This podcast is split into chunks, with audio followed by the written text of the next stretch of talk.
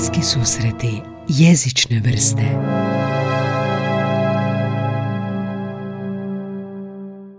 Evo, dobrodošla Ana Badurina u podcast. E, dobrodošla u prvi hrvatski jezični podcast. Evo nas novi ponedjeljak, nova epizoda. Um, hoćemo se malo predstaviti. E, nešto u uvodu sam već rekao. Ali ovoga, tko je Ana Badurina u jednoj rečenici?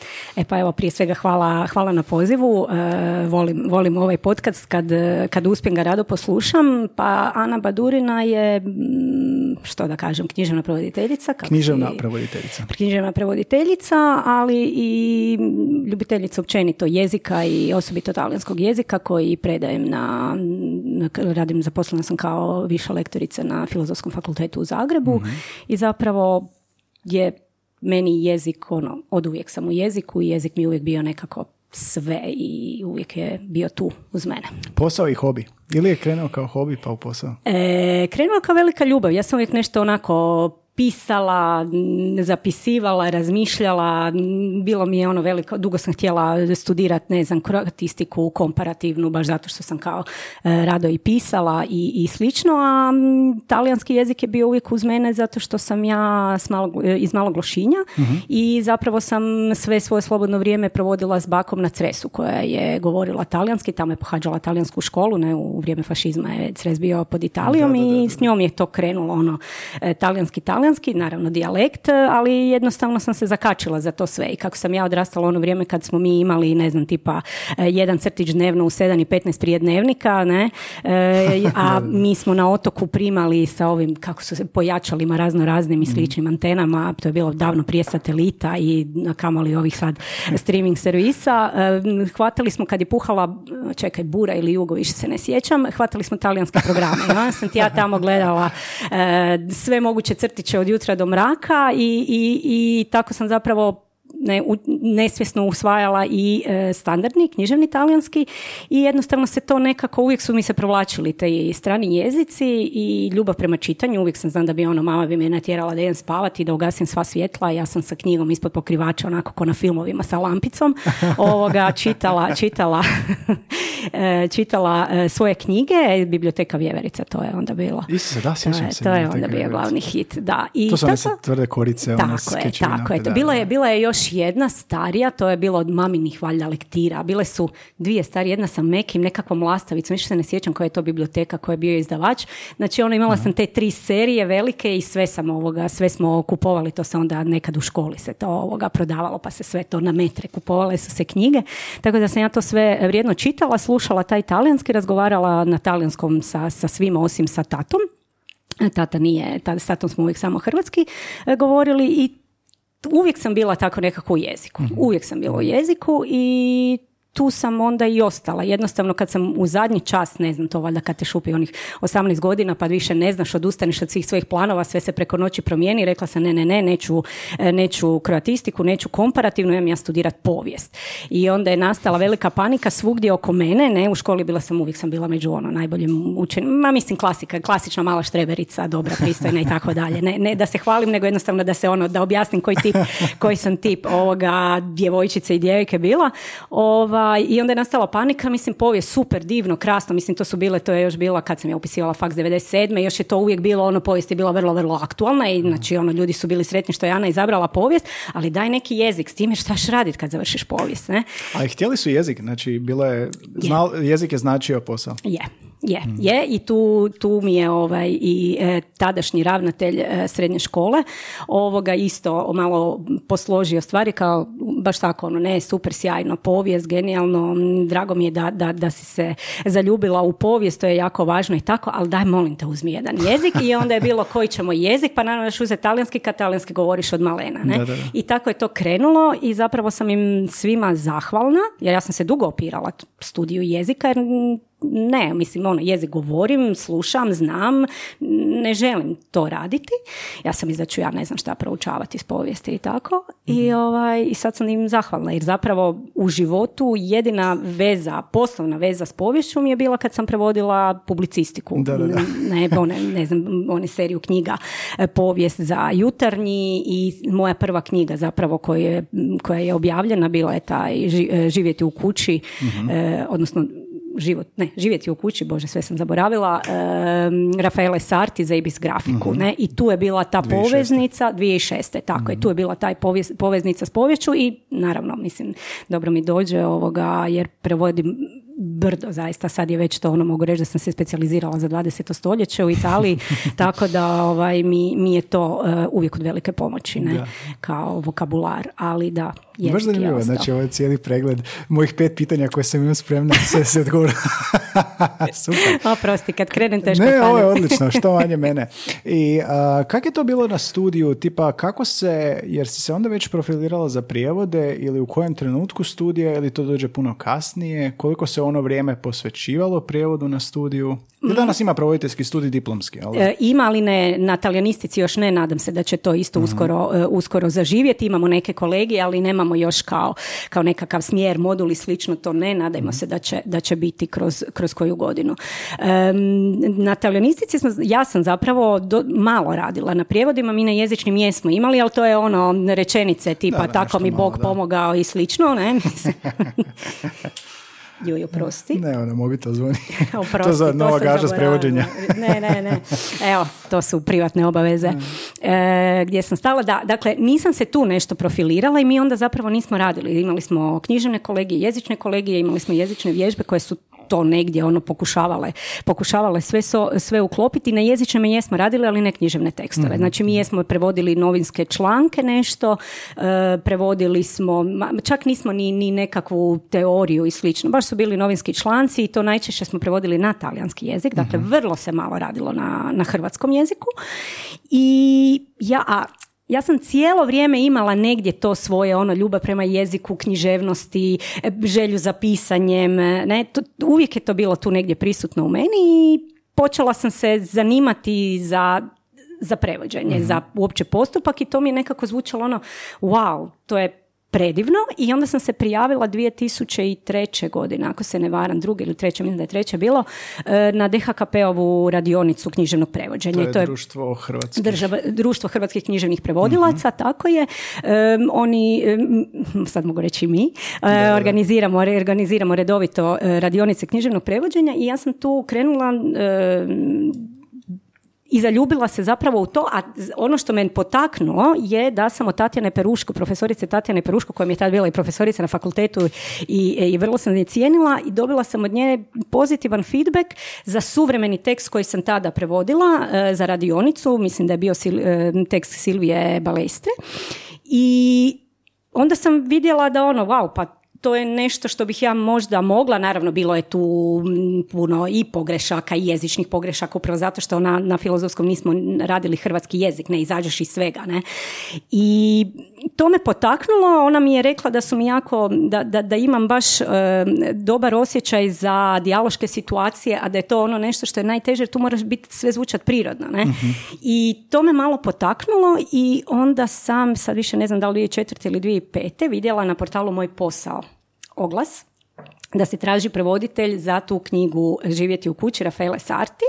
Na moj I- posao je bio oglas za to. Bio je oglas, tako, Ibis grafika je tada isto bila, ja mislim, u svojim negdje počecima, nisu, nisu imali konkretnog prevoditelja e, za talijanski jezik i ja sam se na to javila, dobila probni tekst, prevela ga i oni su bili vrlo, vrlo e, zadovoljni i to je tako nekako polako, e, polako krenulo. Ovo što si rekla za hrvatski jezik i na faksu, to je, to je već nekoliko prevoditelja koji su bili ovdje, a imali su vas, najbrojniji su prevoditelji, a i najviše traže slušatelji da.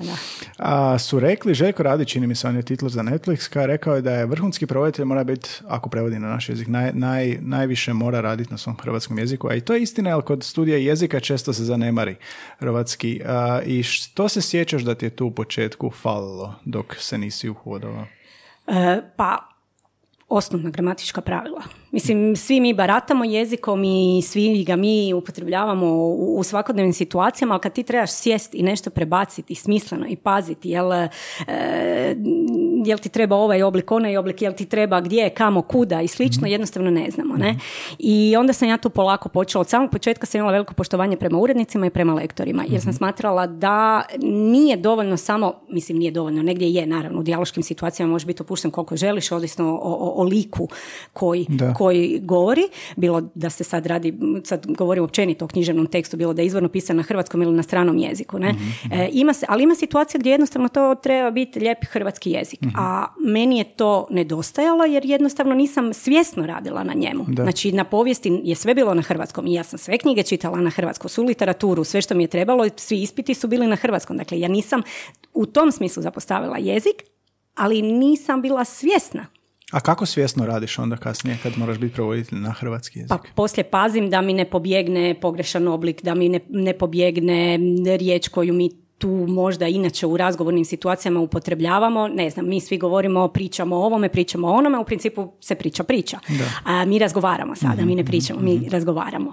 I e, onda kad prevodim, pogotovo kad je narativni dio, onda ću paziti da bude razgovor. Drugo je u dijaloškim situacijama i slično. Recimo, to stvoriti se jednostavno, znaš kako te, stalno te e, dobi, tako je, stalno te Da, da. ispravljaju. Mislim, ja sam sad, evo, mislim da sam čak i naučila razliku i kada onda što, što moram reći između kamo, e, gdje i kuda. Ne, se ja sjećam. trebalo, mi je, trebalo mi je neko vrijeme da to, da to savlada. Šta, kuda je ne? smjer, kamo je Tako cilj? je. Tako je, a gdje je... mjesto, um, tako gdje je, sam mislio, tako je, To se tako sjećam je, ne? negdje iz osnovne škole, da.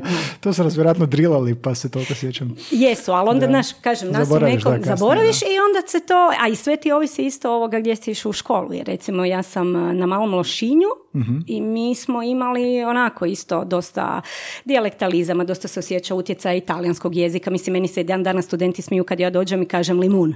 Na primjer, umjesto limun ili krumpir ili maramica, mislim, to im je, to padaju sa stolica kad, kad, kad je ovaj, maramica u pitanju. A, tako da malo ovisi i to iz kojeg si dijela, dijela zemlje i slično. Međutim, kažem, kad prevodim, a onda ti si tu taj koji će odlučiti. Jel ti ovdje treba zaista pričati, jer je to, jer je lik nikad ne bi rekao upotrijebio u rečenici razgovarati ili ipak treba biti razgovarati pa neka i čitatelj neš- negdje tu vidi tu razliku i slično. Mislim, banalan primjer sandala, čisto sitnica, ali kažem, izdrilaju te toliko da se meni ono, nekad mi se čak znaju ovoga, kolegice, mi, mi- se, mi se znaju ovoga smijat, zafrkavat me, aha, naučili smo ovu razliku gdje, kamo, kuda, pa sad paziš na to. ovoga. Da. Mi recimo pomogne baš čitanje na hrvatskom ili ono, studiraš jezike, čitaš na stranom jeziku, pa onda zanemariš čitanje na hrvatskom. Za zadnje vrijeme vratio u tome da vidiš onako kao izloženci tome i onda ćeš i lakše prepoznati. Da. Je, je, ne, apsolutno, apsolutno. Hrvatski jezik treba njegovati, treba ne samo njegovati hrvatski jezik, treba čitati, treba vidjeti kako suvremeni autori pišu sada, mislim suvremeni, ako prevodiš suvremenog autora Pa e, sa stranog jezika na, na hrvatski, vidjeti što, kako pišu, kako, kako, kako e, se odnose prema rečenici, kako se odnose prema opisima, dijalozima i slično, da bi onda taj hrvatski koji ti proizvedeš, koji ti napišeš, nekad strani tekst e, prebaciš e, na, na hrvatski, da bi to zvučalo što prirodnije i što adekvatno. I kako je bilo na tim radionicama prvim um, od DHKP-a? Gdje sam rekao? DHKP? KP, je, je, je. Kako je bilo na tim radionicama? Kako izgleda uopće ta radionica? E, pa ta koju sam ja pohađala, imali smo različite vrste tekstova, imali smo teorijski tekst, imali smo stariju književnost, mislim da smo sa profesoricom Čale, Moranom Čale prevodili Pirandela, ako se ne varam. E, imali smo e, suvremeni tekst, suvremeni tekst i e, imali smo baš stari, mislim da smo Marina, Giambattista Marina prevodili e, kao stari, stariji tekst e, i tako da stekneš malo uvid uopće što Razlike, da. tako je, različiti, različiti, različiti tekstovi kako, kako pristupati njima, jer nećeš isto na isti način prevoditi Marina i, i, i ne znam, Elenu Ferrante, na primjer, ne? Znači, različiti su tekstovi, različite su vremena, različiti su jezici kojima su pisali i različito je ono što ti različiti su čitatelji kojima, Da. to, kojima to nudiš. Tako da smo radili na različitim vrstama tekstova, imali smo prvo malo teorijskog dijela gdje nam se govorilo što i kako. Na početku svega, znači prije nego što smo mi počeli raditi prijevode, a to i danas prakticiramo na radionicama, e, smo imali susrete sa e, lektorima i jezičarima. E, tako da se sjećam vrlo korisnih e, savjeta profesora Pranjkovića i e, profesorice Opačić. Dakle, radili smo na hrvatskom jeziku, osvijestili su na najčešće pogreške i onda smo dobili nakon teorijskog dijela sa profesorima jezika, smo dobili te tekstove da ih prevedemo i onda smo još analizirali Koliko, najveće koliko, koliko pogreške. je to isječak iz romana? Koliko je to? Oba, nekoliko kartica, Nekoliko nekoliko, kartica. Mhm. kartica, da, da li je bilo četiri, pet, evo sad, sad se više stvarno ne sjećam, 2003. ono skoro dosta. dosta godina. A, I to je bio znači taj prvi korak. Meni je ovo isto zanimljivo tipa suvremeni tekst u odnosu na stariji tekst, a mislim to se odražava na hrvatski jezik. Kako onda doskočiti izrazima koji u hrvatskom jeziku nisu suvremeni?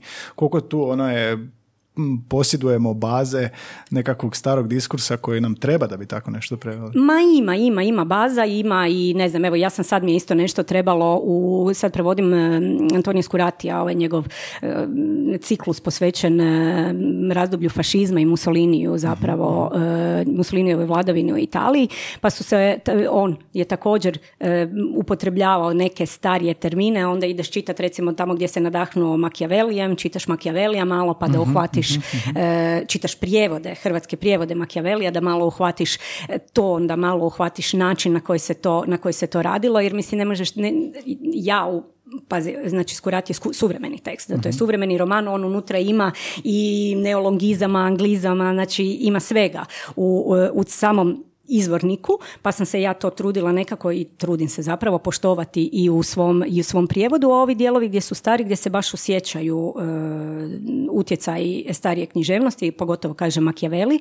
Machiavelli ja dosta, dosta ovaj, i, i spominja u tekstu, mhm. onda malo pogledaš kako su to e, stariji prevoditelji radili, što možeš uzeti, što ti dobro dođe, jer ono nekad imaš baš prekrasnih, evo, e, društvo je DHKP je nedavno reizdalo e, Narodno blago, tu knjižicu u kojoj ima, ima izraza milina. Ja ono nekad samo uzmem, otvorim nasumce i onda čitam e, kako, su, kako su se kletve bacale, kako... I sve ti to negdje nekad u nekom trenutku ti dobro dođe i onda kad, kad, kad uspiješ uvali tako neki izraz u tekst da lijepo sjedne, onda si jako, e, jako, jako sretan. Kako napreduje prevodite? Meni se čini to tako da ne možeš to klasificirati kao ok, mislim, vjerojatno je samo prijevodom, prijevodom, prijevodom postaješ bolje, ali postoje nekakvi sustavi, ako usporedimo recimo onaj prvi prijevod, ta knjiga koju smo rekli, ali kako je živjeti u kući uh, i ne znam, zadnji prijevod, to je već razlika, ono 10-15 godina.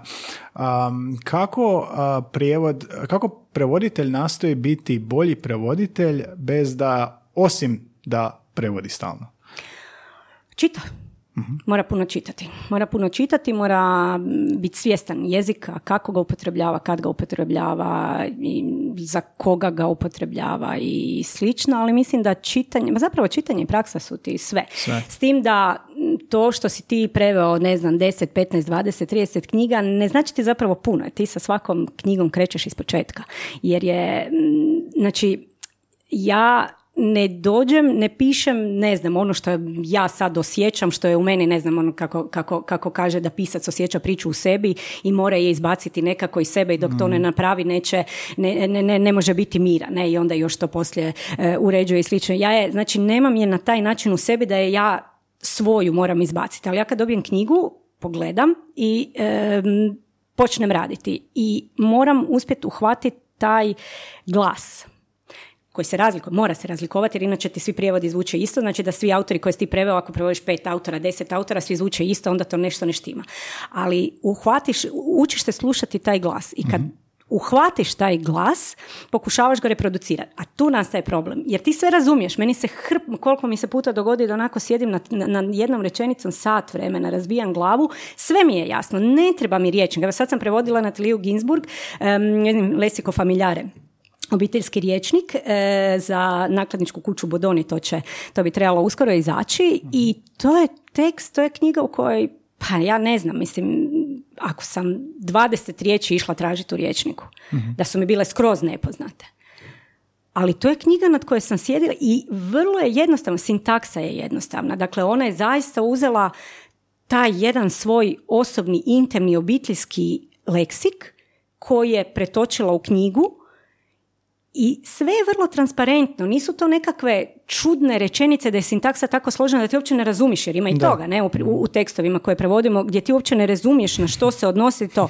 A meni je toliko teško to bilo pretočiti u hrvatski jezik da zvuči jednako prirodno, da ima jednu, tu istu lakoću, tu neku autentičnost.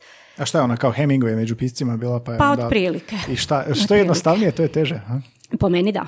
Po meni da, zašto? Zato što ti, zato recimo konjeti me isto uvijek e, namuči, e, vrlo jednostavni tekstovi, vrlo jasni, on se je inspirirao i ne znam, Hemingwayem, Carverom, Carver obožava, ne? Ovoga, dakle, toliko jednostavni da je mene uvijek strah staviti tu točku na kraju jer se mislim jesam li pogodila, jesam li ga uspjela prenijeti, jer ja prenosim, ja, znači ja ne pišem, e sad ću ja ne znam, e, imam tebe kao čitatelje, ja ću sad po tvom ukusu prevesti u knjigu da se tebi svidi, da, mm. jer znam što ti voliš, voliš ovakve izraze, onakve izraze, voliš opušteni jezik ili onakav jezik. Ne, to nije moj zadatak. Moj zadatak je da uzmem taj tekst koji je napisan na nekom jeziku, napišem ga, prepišem ga na hrvatskom da ima isti dojam, isti efekt, isti, isti da isto zvuči, znači baratamo različitim, različitim instrumentima. Ako je on imao tamo, ne znam, gitaru, violinu i harmoniku, ja ovdje imam možda harmoniku, ali nemam više gitaru i violinu. Moj jezik, hrvatski jezik je drugačiji, ima drugačija sredstva. Ja tu imam bubnjeve i električnu gitaru i šta ću ja sad s tim? A mora mi biti isti. I ja ne smijem to obraditi, barem ja to tako vidim. Mislim, ako je prevođenje umjetnost, onda svaki umjetnik može imati svoj, svoj pristup prevođenju. Ja nemam ništa protiv toga, ali moje viđenje da mi taj dojam, znači ako je to bio pop standard, to mora ostati pop standard. Ako je to nekakva e, ozbiljna glazba, onda to mora tako zvučati. Ne, ne mhm. mogu ja tu ići sad izvlačiti nekakav pop smuljak iz nečeg što je vrlo ozbiljno i obratno, ne mogu dati veću ozbiljnost tekstu koji je opušten u izvorniku. mm dakle, i zato mislim zapravo da je vrlo da nosi veliku odgovornost ova uloga koju književni prevoditelji imaju, jer ne prevodimo samo što, Mm. nego prevodimo i kako. A mi ne možemo birati kako. Ja nisam redatelj, pa da će ljudi pohrliti u, u, kazalište ili pogledati film zato što sam ga ja radila i oni žele vidjeti kako sam ja to napravila. Ne? Jer ih zanima e, moje viđenje neke knjige. Ja mislim da je naša uloga književnih prevodilaca da što vjernije, što vjernije, to je opet isto jedna vrlo škakljiva riječ u, da, u mojoj branši, ali znaš, da, da, da te slike i da te efekte i ritam teksta zadrže, jer ti kad dođeš čitati, ti ćeš htjeti čitati Skuratija, Ginsburg, Ferrante, Melandri, nije važno, evo sad citiram, navodim za svoje autore, ali želiš vidjeti kako su oni to napisali, a ne mhm. kako sam ja to napisala. A to što znaš da sam to ja napisala, prevela, mhm. ti može biti samo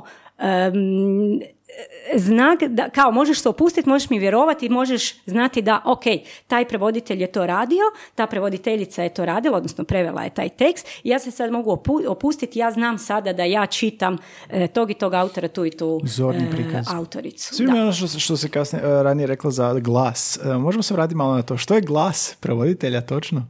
Ne prevoditelja, pisca. Da, da, pre, prenošenje tog glasa. Pa ne znam, ja, ja čujem knjige. Ja kad sjednem i počnem čitat, u, možda ne u prve dvije stranice, ali vrlo brzo, ono, čujem ga, tu mi je, negdje mi je u glavi, zuji mi. I nekad je to razigran glas, nekad je to, vidiš da se neko zafrkava, vidiš da je neko posprdan, vidiš da je netko... Kao narator? Kao e, bilo kao narator, ali poslije likovi u dijalozima. mm Meni je to, ja, ja, ja knjige čujem. mm Ne znam. dobro, dobro, ima smisla. Pa mislim, čujemo svi, e, čitamo u sebi. E, pa, znaš, ali ne, nekako to moraš ga znati uhvatiti. I nisam ja zapravo toga bila svjesna. Ja sad tu nešto mudrujem, pametujem, ne znam što, ali zapravo ja tog nisam bila svjesna dok ja nisam počela mentorirati na radionicama, dok ja nisam počela sudjelovati u ovim prevodilačkim radionicama, organizirati ih ili, ili baš kažem e, mentorirati. I onda vidim da ti tekstovi budu potpuno različiti. Znači ako ja imam deset e, polaznika, ja dobijem uglavnom deset različitih tekstova.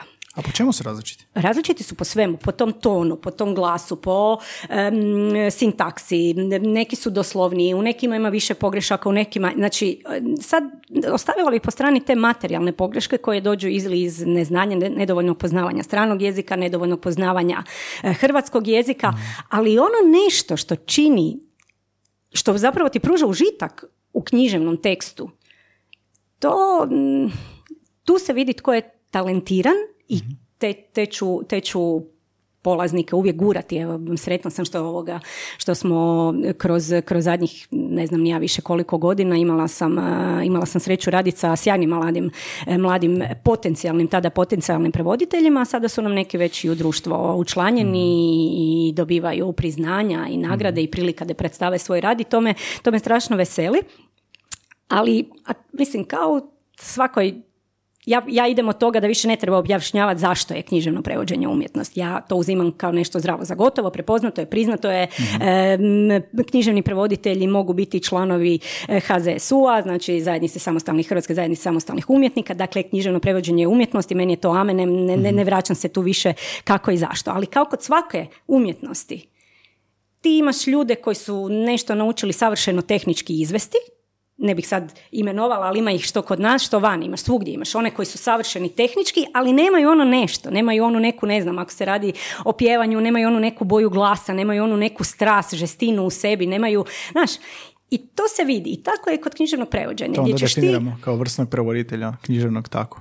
Pa meni je to isto, da, gdje ćeš ti dobiti ono sasvim solidan tekst koji, kroz koji ćeš ti lijepo proći, sve će ti zvučat hrvatski, nećeš previše razmišljati je li to preveden tekst ili ne, ali zapravo ima tu neku ne znam, ne, neprirodnu težinu. A, a kad čitaš sjajan, sjajno preveden tekst, ti se opustiš, ti zaboraviš na sve i tebe ta knjiga jednostavno uzme i ti se prepustiš i ti si u sigurnim rukama i to je uglavnom onda kad, kad bi vam je... mogli uzeti takva dva teksta sad pa usporediti, pa možda da osjetimo taj... E, e, ali ja sam to jednom bila napravila, trebala sam držati ovoga, neka predavanja što u zakladnici nakladnika i knjižara, što ne, ne znam, na različitim sajmovima i slično, gdje sam onda donosila doslovno ono primjere, ne, isti tekst, isti izvornik i evo vam tri različita prijevoda.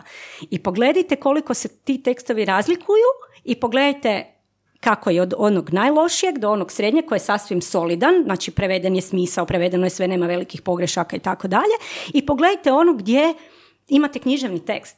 Jer nije mhm. svaki tekst, nije sve što je klasificirano kao ono, knjiga, ukoričeno je, piše roman ili ne znam, zbirka poezije, zbirka o poeziji da ne govorimo, ne, e, e, ili, ili kratkih priča ili neka knjiga za djecu, slikovnica, nije sve ono što čitamo dobro govorimo ako govorimo o prijevodnoj književnosti, dobro, dobro ovaj, napravljeno. Tako Ali je onda ključno da taj prevoditelj koji želi postići tu visoku razinu razumijevanja mora zapravo dobro biti poznat s autorom i njegovim stilom da bi to mogao. Pa, mislim da mora imati talent. Mislim da je jako puno tu rada. Znači ti moraš učiti taj svoj hrvatski, usavršavati ga, e, moraš birati e, registre dok prevodiš, moraš mm. voditi računa o, o, hrpi toga, ali mislim da je jako veliku ulogu tu ima i talent. Osjećaj, šta, kako bi definirali Osjećaj za tekst. Osjećaj za tekst. Osjećaj za tekst.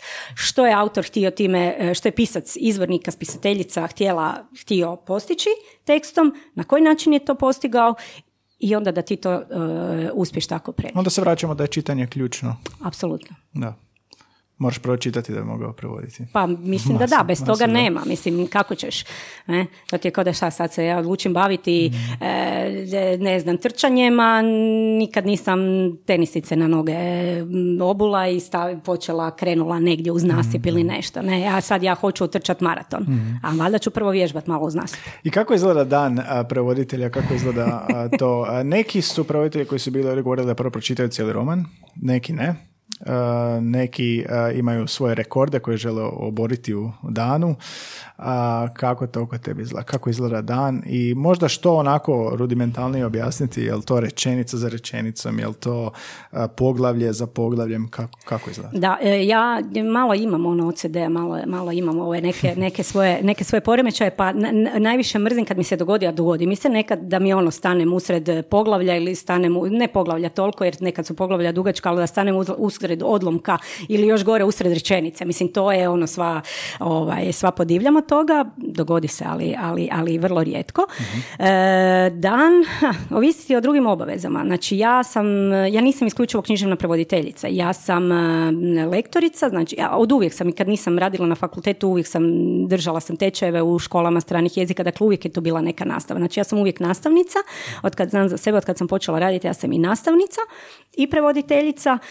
Za zadnjih šest godina sam e, i, i, i majka, tako da to mm. jednostavno sve ovisi o tome kako udaraju mi ritam ove stalne fiksne obaveze, a onda prevođenje pokušavam ugurati gdje god stignem. Mhm. Neka davno sam mogla raditi jako dugo na večer, tak, ne znam, do tri, četiri ujutro, kako je trebalo, nije, nije uopće važno. U zadnjih nekoliko godina, pogotovo od kad je bila sad ova nesretna uh, karantena uh, prije koliko sad, dvije, tri godine, ovaj, kad smo svi bili zatvoreni u kući, pa ti zamisli za biti zatvoren u kući s četverogodišnjakom. Ne? Mhm. Znači nije bilo šanse ono, unutar ta svoja četiri zida, ni, ni, o to govorimo o onoj prvoj kad nismo smjeli ni izlaziti ni Da, da, da. ništa. Ne? E, onda sam malo si preokrenula ritam, počela se buditi rano ujutro i primijetila sam da mi to paše, sad Mhm. ne znam to zbog godina ili čega, ali uglavnom se dignem rano ujutro i počnem raditi. I onda to mi je ona faza zagrijavanja. Kad se tu dobro zagrijem, onda nakon što riješimo onaj dio doručak, bla bla, da se svi rasprše na svoje strane, onda ja sjednem i jednostavno u miru radim.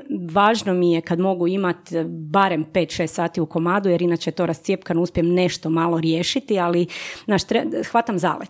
I sa svakom knjigom to ide tako. Mislim da bez obzira na to koliko roman ima stranica, uglavnom ćeš imati, kažem roman jer ja uglavnom ovaj, prevodim, prevodim prozu, znači nekih prvih 20-25% upoznaš autora, autoricu, polako se ide, ide sporo, neprohodno je, e, probijaš se kroz to, a onda kad je uhvatiš, ja to kažem kad imam u prstima, kad ga imam u prstima, znači uhvatim ga i jednostavno ga e, uspijem samo nekako prebacivati. Znači uhvatiš upravo to, ono što sam ti rekla, taj glas njegov, taj ritam, pa ćeš ti zapet u nekoj situaciji, morat ćeš istraživati, e, ne znam kako se zove, neki dio sjećam se, nikad neću zaboraviti, jedna od prvih knjiga koja je jedan od prvih romana, vrlo zahtjevnih, koji sam prevodila je upravo Antonio Skurati, njegovo e, dijete koje je sanjalo kraj svijeta. I to mi je bio prvi roman za frakturu koji sam prevodila. I baš sam, ono, silno sam se trudila, mislim oko svake knjige se trudim, ali to mi je bilo ono prvo, prvo veliko nešto važno i sjećam se da sam došla do kraja, rok mi je bio prvi četvrti za predaju, znači to je bio što moglo biti 30. 30, 31. 31. treći, ja sam tipkala, ostao mi je mali odlomak. I to je bilo negdje, evo ne znam, ti ćeš bolje 2011. znati, piše. 2011. je izašao, znači ja sam te od 2010. radila na njemu, nisam imala pojma o, o, o, o, porođaju, o, e, n- ovaj, kako se zove, o ultrazvuku i slično. I došla sam do tog dijela gdje on opisuje ultrazvuk trudnice, Isuse Bože, pa nekakvi nuhalni nabori, ali ja ono, znaš, mislim sad kad se ja to prošla, onda meni lako pričati o tome. kad prođe, da. Ali kad po, pojma nisam imala, ja znam da sam ja pol dana provela na tim malim odlomkom, prevodila ga, radila, niš mi to nije značilo, mislim, to je ono, to, to, to, je čista medicina bila. I onda sam žicala e, tadašnju polaznicu ovaj, koja je studirala medicinu da mi to pogleda i da mi kaže u to sve štima da nisam napisala neku glupost.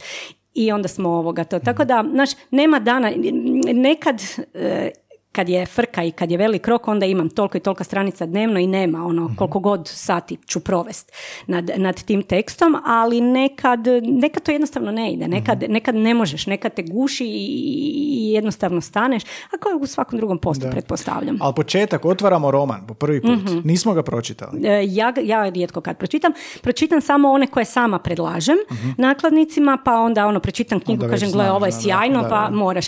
Inače ne i ne znam, znam da ima kolega, iskužim ja da je to, e, vjerojatno ti je lakše onda raditi.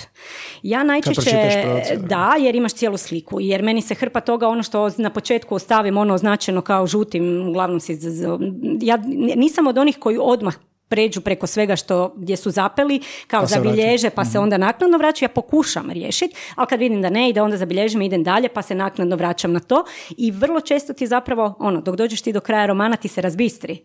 E, Što je to ovdje trebalo biti, na što se odnosilo, zašto je baš ta, tako formulirana rečenica i slično. Dakle, to jest vrlo korisno, ali ja nekako, ne znam, dođem, sjednem, otvorim knjigu i počnem raditi bez previše Ajmo, ajmo baš tom, počneš raditi. Znači, e, idemo skroz poglupiti to sad i svesti na, na osnovu. Što znači počneš raditi? Znači, pročitamo rečenicu, prevedemo rečenicu. Tako je. I onda ideš na sljedeću. Ali nema potrebe tipa recimo pročitati cijeli odlomak.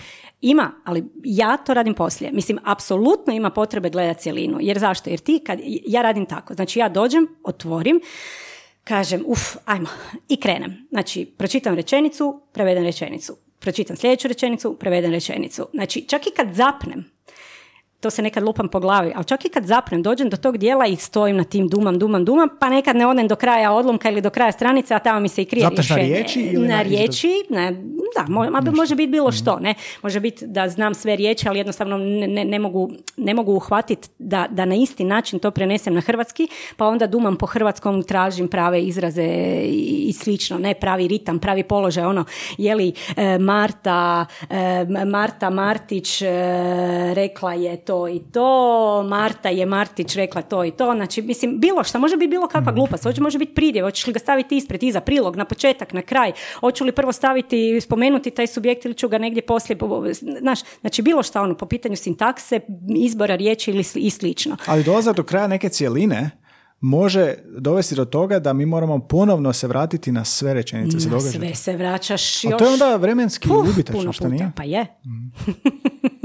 I zato je to problem. Dakle, nije recimo kod tekstova, stručnih tekstova, ne znam, pravnih tekstova i, i, ili mislim bilo koji stručni tekst, e, pa čak i kod ma ne, već kod publicistike isto bude, bude, ovaj, bude ovih e, da moraš malo paziti i na sam, i na, moraš paziti, ne malo, moraš paziti i na stil, ali gdje ti prevodiš samo informaciju je drugačije. Znači ona Da. mora biti točna, to mora biti točno taj izraz, to mora biti nigdje ne smije, ne, ne, ne, i to je to. Ali ovdje moraš paziti, kod književnog prevođenja ti paziš na sve. Znači ne samo što, nego i kako. I baš zbog tog kako je vrlo važno vraćati se poslije na tekst. Dakle, ja, ja neću prvo pročitati knjigu, pa onda prevoditi i nisam čak ni sigurna koliko mi pomaže, ok, za neke važne e, stvari. Zašto mi pomaže? Pomaže mi zato što i dok čitam knjigu, ja zapravo u glave prevodim.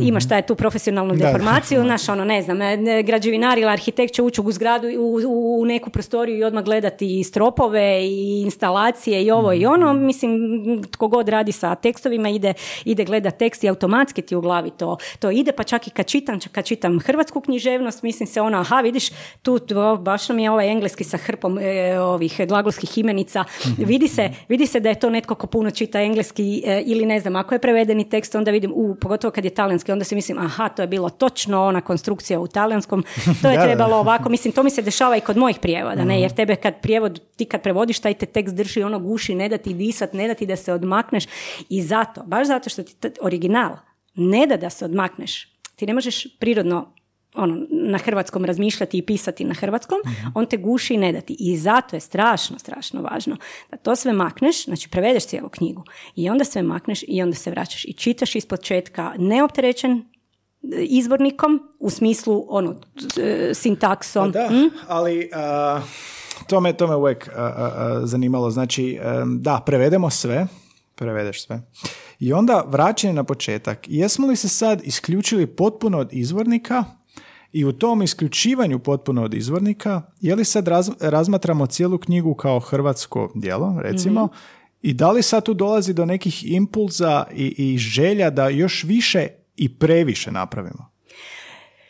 E, ali tu treba biti oprezan onda. Mislim, gle, ja onda, barem mislim, što ja nastojim, čemu težim, e, uzmem taj tekst i onda ono gdje mi škripi ta hrvatska, hrvatska rečenica, ja je zagladim da zvuči više hrvatski, više hrvatski ne, ne, ne, znam je li flaša ili boca, nego da mi, da mi sintaksa štima. ne? E, da ono što je moglo, hrvatski je dosta sintetičan jezik, iako voli glagole. Talijanski, za razliku od njega, je vrlo, vrlo para- parafrastičan jezik. Oni sve na široko i na dugačko opisuju i oni zapravo imaju brdo imenica i pridjeva. I u tim prijenosima nekad taj hrvatski zvuči nekako, zvuči baš opterećuje, rogobatno u smislu da je rečenica, mislim da je to ljepše možeš reći i kraće i sažetije. I onda je zapravo važno, meni je važno pokušat e, sažet hrvatski tekst, ali upotrijebiti što više odgovarajućih izraza. Dakle, ako je tamo bila, ne znam, ako je u izvorniku bio razgovorni jezik, e, koji je onda u talijanskom još još nekako rastegnuti sve puno, puno odnosnih rečenica, sve se nešto na dugačko i na široko, onda u hrvatskom jednostavno upotrijebiti više nekakvog, e, ne mora biti nužno žargon, ali baš razgovornog jezika, A, kao neko kolokvijalizama, z- opušteni, zrcalo. tako je, tako je, da, jer što ja mislim, znači ako ja nemam sva tri instrumenta ista, ako mi je jedan instrument isti, ono što sam spominjala, uglavnom se nekako to književno prevođenje pre- na kraju ovaj, e, uz glazbu pokušava objasniti. Znači ako je on tu imao, ne znam, tu harmoniku, violinu i gitaru, a ja imam harmoniku, bubanj i električnu gitaru, meni su to različiti zvukovi. Ali ja želim ostati u istom žanru, želim e, jednaki ritam držati, želim jedan, jednak taj na kraju ono, onaj dojam, ono, ono- onaj učinak na tebe koji će imati taj efekt, kako, kako ćeš se ti osjećati, želim da se slažu, da se podudaraju. I naravno da ću ja morat neke preinake u tekstu raditi. Ali opet da pokušam odraziti ono što je em, pisac, pisateljica, izvornika U duhu htio, htio dobiti da u tom duhu hrvatskog u duhu hrvatskog jezika. To ne volim ja te izraze. Ne, gle, u duhu hrvatskog jezika u smislu da ti kad čitaš taj tekst da zaboraviš da je to preveden tekst. Eto. Da to tebi dobar tekst zvuči dobro na hrvatskom. Um, kad zapneš, recimo, htio sam pitati zapravo, ako uzmemo jednu prosječnu rečenicu, kad bi to sve bio neki prosjek, um, koga upotreba riječnika u jednom odlomku, recimo? Ovisi. Malo prije sam rekla kad sam Ginsburg prevodila, dakle za cijelu za cijelu knjigu, ne znam, 20 izraza sam tražila i bilo je izraza koje sam i sa kolegicama sve živo sam pitala što, kako, jel bolje ovako, jel bolje onako. Mislim, jasno ti je što i kako, ali ne možeš naći odgovarajuću hrvatsku riječ. A riječnik ti ne pomaže. Mislim, nažalost, evo, naš, naš ovaj, riječnik talijansko-hrvatski nije, nije uh, najbolji i nije dovoljan. Dakle, ja apsolutno, ja češće zapravo prvo tražim u talijansko-talijanskom riječniku, u talijansko-engleskom, pa onda preko englesko-hrvatskog često dođem do, do riječi i do izraza adekvatnih, jer mi ovaj naš riječnik nije, nije dovoljan. Ne? A sad neke formule, jel trebaš, ja sad ne znam, kad radim skurati, a uglavnom da, da svaku drugu, treću, četvrtu riječ e, gledam, tražim, tražim, jer, pazi, sjećam se, profesor Zorić je uvijek govorio da prevoditelj kad prevodi mora pogledati u riječniku uvijek iznova čak i riječ aqua. Aqua je voda, mislim svi to znaju. Ali čak i nju, jer ta akva neće uvijek biti samo obična voda. Znači morat ćeš i tu paziti što i kako i, i ne govorim sad samo o nekakvim idiomatskim izrazima. Znači svaka riječ, svaki pridjev i meni se znalo dogoditi napišem tu rečenicu pa to nema smisla, nema smisla. A neka riječ koju si već sto puta preveo, sto puta upotrijebio, sto puta si je sam na talijanskom napisao ili dok si predavao ili slično i ono ma ne štima mi tu i odem pogledat i vidim da može imati još, ne znam, dva značenja Broj pet, su da, tako broj je, broj pet, broj, razumiješ to. I još jedna stvar koju ja jako, jako ovoga mislim to, to uvijek ovaj, naglašavam i studentima, odnosno polaznicima radionica, gledat koliko je česta ta riječ ovaj, u riječniku. Talijanski riječnici, oni, mislim, stvarno, ovoga, njihova leksikografija je sjajna i imaju sve lijepo ti je razrađeno, napisano u kojim se kontekstima, u kojim registrima, što, ko- koja riječ upotrebljava, gdje je vrlo česta, gdje je go- gotovo svaki prosječan e, govornik zna i upotrebljava i upotrebljava u tom smislu, a gdje je vrlo rijetko i samo u nekakvim starijim tekstovima i slično. Ne? To je nešto Dudan ima To isto tako važno. frekventnost riječi. Tako ono. je. I to je dosta važno. Jer onda ćeš ti znat da ako je on tu upotrijebio neku drugu riječ koju mi možemo prevesti sa boca, možda ćeš ti to, pet puta ćeš staviti boca, ali doći će onaj jedan trenutak kad ćeš ti to, za to napisat flaša i svakom ćeš reći da nema mi dirnutu flašu i lektoru i uredniku i ne znam kome, jer to mora biti flaša jer je tamo bilo nešto što... e, Ne flašu. Znači, o tome se radi. Tako da vraćaš se, vraćaš se i mislim da je baš zbog tog vraćanja i tih okova u koje, u koje te e, izvornik e, baci, e, važno raditi i dobro surađivati s lektorom i urednikom. Jer oni će vidjeti gdje nešto škripi. Znači oni čitaju posve neopterećeno. Oni to čitaju kao tekst napisan na hrvatskom Da, jeziku, ne- što za jest. jel da? Tako je. Što jest. I on će prepoznat onda mjesto gdje škripi, vratit će ti tekst i onda se ti ne moraš uvrijediti, "Jo, kako si sad se ti usuđuješ meni reći ovo ili Mm. ono, nego jednostavno, mislim ne uvijek, naravno, nekad će ti predložiti nešto što jednostavno ne stoji ili ne znam nešto što bi oni mislili da bi trebalo biti, ali ovaj je u, u svojem tekstu izvornik kaže nešto drugo i to mora ostati tako, ok, i nespretno zvuči u izvorniku, pa neka nespretno zvuči i tu, ali zapravo je važno se vraćati i čitati i pitao si me je li dovoljno ono, dođeš do zadnje rečenice pa kreneš iz početka ili to odmak? Nije, jer ti je tu negdje još izvornik. Bilo bi, idealno bi bilo da ti prevodiš, pa mjesec dana ne gledaš taj tekst, ili barem deset dana, dva tjedna, pa da onda još jednom ideš sve čitat, pa onda kad prođe lek- i onda predaš tekst, prijevod, onda kad prođe lekturu i, i, i, i- redakturu i sve i onda ti dođeš i onda sad još jednom neopterećeno sve čita, Mm, rijetko tko ima To vremena, da. nažalost. A, možemo li malo, sad se malo dotaklo italijanski, odnosno na hrvatski, koji su tu jezič, mislim ja znam iz perspektive engleski, njemački, Anja isto prevodi, ali koji su u talijanskom ti nekvi međujezični naj, najveći izazovi? Već si rekla jel, da je prevelika dužina, Da, upisivanje. Kako to izgleda? Mislim, za neko ko sad ne priča talijanski, kako bi to naj, najlakše dočarali? Pa gledaj, meni, ja se uvijek mučim s pridjevima. Jako se mučim s pridjevima, rekla sam već da je talijanski je znatno imenski jezik nego, Mhm. nego hrvatski. Hrvatski voli, voli, voli ovoga, e, voli glagol- e, glagole.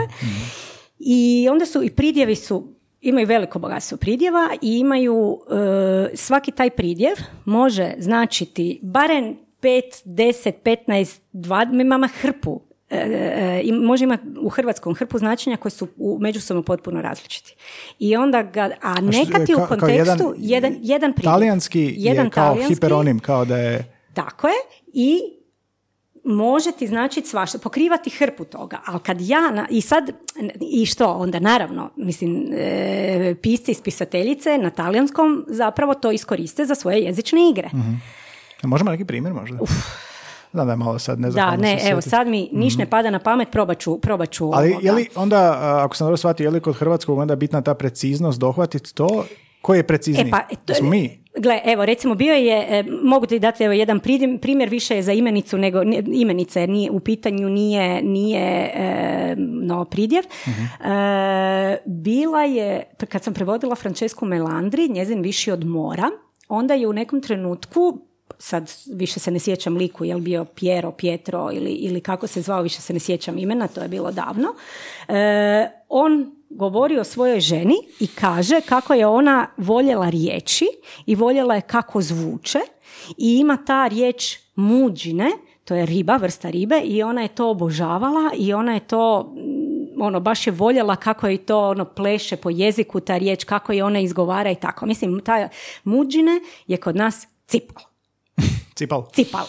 I sad kad ti kažeš cipal, ono mislim, e da, još je bilo da, e tu su pridjevi onda u igri, da ima nešto senzualno, pomalo erotično u tome. Mislim, oprosti, ja ne znam kad čujem cipal, ono nije, nema mi ničeg Ali na talijanskom ima smisla. E, ali na talijanskom je. I onda je bilo sad, hoćemo li tu se zadržati smisla i prevesti to kao cipal, jer je to ta riba, piše u talijanskom tekstu to, ili ću staviti nešto drugo. Ali mi I- želimo dobiti senzualnost, erotičnost te riječi. Kako se kaže? tako je, e, muđine. Da, to zvuči onda- seksi više nego... Mm, Tako je, taj mu, ne, nekako da. je. mm. I onda sam ja stala i sad to, to, to mi je bila, ne znam, među prvim knjigama, nije mi to bilo ono sada sam ja već imala 20, 30, 40 Mhm. romana između prevedenih pa da sam ja rekla ok, to ću tako riješiti. I bila sam još tu pomalo nesigurna, i, a bila sam u kontaktu, upoznala sam u međuvremenu autoricu i onda sam je pisala i rekla sam mi, gle, to može biti tako, a može, meni se sviđa riječ papalina. I to mi je zvučalo tako nekako, još ono, znaš, mogla, mogla sam zamisliti tu, e, tu ženu kako to izgovara i ta papalina, nekako je baš, ne znam, baš Da, da, da. puna su je usta dok to izgovaraš. I onda Čak sam je ovoga, pa da, mislim možda je, evo ne znam, sad bi trebalo provjeriti etimologiju. I ja sam se tu, odlu- pi- rekla sam je, moglo bi biti to i ne znam, mislim da sam joj dala uvijek dam dva, tri, dva, tri ovoga prijedloga pa, pa neka autor, ovaj, autor izvornika izabere i onda se ona složila sa mnom da ta papalina dobro super. zvuči, da može, malo sam prilagodila tekst gdje je trebalo, jer mislim papalina je mala riba, cipali ipak komad ribe, znaš, tu je trebalo ovoga malo, malo vidjeti, ali eto, znači To je baš zanimljiv primjer. Znači mi mijenjamo značenje te riječi, ali ostavljamo dojam. Da, da, jer mislim da je puno važnije, mislim, Mhm. gledaj, ti ćeš procijeniti, nećeš, nećeš uvijek to raditi, negdje ide doslovno, negdje mora biti doslovno e, prevedeno i koliko god to čudno i začudno zvučalo na hrvatskom, jer je važno da to bude ta riječ, ali recimo sad bez razmišljanja, kako talijanski imaju taj konjunktiv, ne, e, koji sami italijani vrlo često ne znaju e, upotrebljavati, onda mm, oni u, u tekstu kad žele reći da je netko nepismen i da ne- neobrazovan i ne zna i da je onako pomalo ono kao nekakav mm, seljo i slično, onda kao ne zna upotrebljavati konjunktiv. A mislim šta ću ja s tim primjerom kad tu ni ne moraš znati, mislim postoji u hrvatskom optativ kao takav, ali zvuči jednako kao indikativ, znači govorimo Da, o da, glagolskim načinima. I ta pogreška neće ništa značiti hrvatskom čitatelju. Ne? Sad ja ga mogu tu kao ajde nešto učit pa da hrvatski čitatelj nauči da u talijanskom postoji konjunktiv i da talijanski italijani ne neku? znaju. Mislim može, ali što, ja sad kad to vidim jednostavno napravim neku drugu gramatičku pogrešku u hrvatskom koja će biti jasna. I opet je isti dojam. Meni, ja jako volim ići na, na, na, na, na taj dojam zato što, kažem, jednostavno kad se piše, pišeš na jednom jeziku, pišeš nešto što je prirodno za taj, za taj jezik i posti- želiš pisac, valjda ja se nadam, svjesno bira i riječi i primjere i situacije i onda jednostavno želim zadržati tu njegovu nekakvu namjeru. Prenijeti super, super, super namjeru. Jel imamo još, pogotovo možda u dijalozima takvih um, izazova u smislu O, u, u dijalozima možda još i više. Možda još i više jer mora, tu moraš paziti na registar, moraš paziti na taj ton. E, imala sam zgodan primjer, sad ne sjećam se više točno ovoga što... Um, točnih riječi i ne sjećam se koje smo rješenje na kraju uzeli prije, pa ja mislim da je to bila taman zadnja ona predpandemijska godina, radili smo na Translabu. Translab je su radionice književnog prevođenja koje ja organiziram i koordiniram za Društvo hrvatskih književnih prevodilaca u suradnji sa Talijanskim institutom. Sjajan mm projekt. Sjajan projekt kroz koji je prošlo laboratorij za književno Tako je, laboratorij za e, književno prevođenje. laboratorij, dobro. Da, da, da. imali, radili smo, prevodili smo Kalvinove bajke. Znači to su narodne zapravo talijanske mm bajke koje je Kalvino prikupio, obradio, u, obradio, uredio i, e, i to je ovaj, e, i to smo, prevodili smo znači te, te narodne bajke i bila je neka situacija gdje sad više se ne sjećam, djevojčica je bila, imala je nekakvih deseta godina recimo i u nekom trenutku joj dječak dođe i nešto traži poljubac, više se ne sjećam niti za uzvrat, što je tražio za uzvrat. Um, odnosno što je to ona tražila da je on od nje za uzvrat tražio poljubac. I bilo je sjajno zato što je ona tu, mislim ona se njemu izbeljila i ne znam, rekla nekad izgovorila neke dvije rečenice, ona zvuči kao nekakva dječja pjesmica, mhm. ali mislim, ono, baš mu se izbeljila i ona, kako se to kaže, kad... kad, kad s onim e, rukama. Da, rukama, da, da, da. e? I, i a, a, svi polaznici, znači mi dosta radimo na, na, na, fakultetu, dosta se bavimo i starijom književnošću i čitamo starije tekstove i, i, i, pod utjecajem smo toga. I bilo je te, te godine sam baš, baš je bilo dosta absolvenata E, talijanistika, absolvenata, odnosno absolventica, uglavnom su, uglavnom dolaze kolegice. I tu je bilo utiskivanja cijelova, bilo je, mislim, to, to je zvučalo, sjajnih je rješenja bilo, ali to je bila ono ultra visoka književnost. Za nešto što je ona rekla i onda smo bi bili, na kraju smo uzeli nešto, joj, trebala sam pogledati, vidiš, baš sam se mogla sjetiti pogledati taj primjer jer je sjajan, e, gdje se zapravo vidiš da i pretjerano literariziranje tekstova nije dobro i da moraš paziti tko ti je publika kada moraš prilagođavati te registre. Ne? znači, bilo je, bilo, je, bilo je prekrasnih rješenja, mhm. ali potpuno su odudarali od ovog prizemnog beljenja nekakve ljutite djevojčice koja je još u fazi kad ju se dečki gade i ne želi ono imati nikakve veze, ono ko ima dečka, molim te, kad imaš deset godina. Mislim, bilo je i drugo vrijeme, ajde. Ali ovoga, ne, znači i tu prirodnost nekako u tim dijaloškim situacijama moraš, moraš uh, sačuvati. Um, Petra Matić, kad je ovo bilo, ona je isto vaša, mm-hmm. jel da? Žargonaut vodi uh, jedna epizoda s Petrom Matić Žargonaut, koji je online rječnik žargona, koji je projekt koji ona vodi i onda čitatelji mogu dodati žargone iz hrvatskog jezika. Mislim da je nešto pričala šta su dica u splitskom žargonu, da je nešto s drogom. Um, kako je kod um, pronalaženja ekvivalenta istoznačica žargona i postoje li tu neki izvori online koje koristiš? Misliš talijansko-talijanski riječnik? Imaju oni mm. i riječnike žargona. Ima nešto što ko Petra što vodi, nešto što je toliko ažurno, toliko ovoga brzo da, da može pomoći u pravojiteljskom u smislu talijanskina? Uh, a oni imaju jako puno, oni, oni dosta imaju zaista riječnika mm online, talijani. I ima, ja imam negdje ono u svojim bukmarcima, ima, bukmarcima imam dosta tih e, njihovih riječnika žargona, pa onda posebno, ne znam, jezik mladih e, u ovom dijelu Italije, u onom dijelu Italije. imaju, da, da, da, da, da, imaju riječnike dijalekata njihovih, znači italijani što se toga tiče, sve je dostupno online, mm. zaista što se toga tiče, e, ti ćeš prokljuviti to rješenje na talijanskom, ti ćeš shvatiti što to znači, e, ali problem nastaje tu kad to treba pretočiti na hrvatski. Mhm.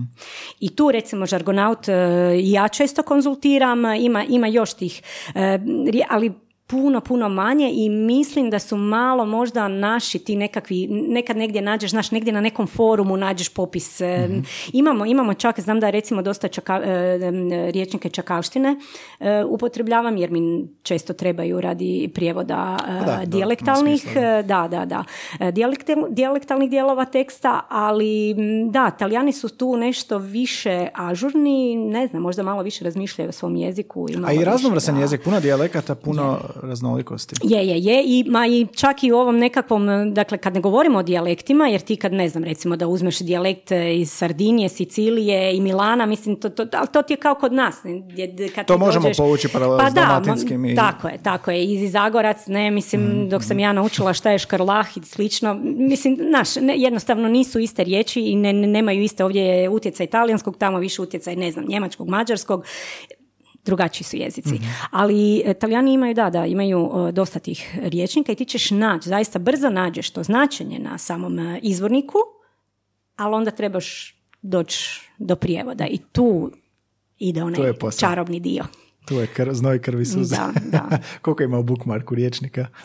Joj, nemam pojma, nemam pojma i sad mi je, sad sam se vratila s godišnjeg nedavno i laptop puko ekran. Mislim, laptop je stvarno svoje odradio i zapravo stalno čekam kad ću preći kad ću preći na, novi, na novi kompjuter, stalno to ono nešto odgađam i znam, sve se može sinhronizirati i slično, ali ja se uvijek panično bojim da ću neki izgubiti, onaj neki riječnik, onaj neki pojmovnik, one, one, one ptice koje sam tamo negdje tražila. Da nestane snete, jel?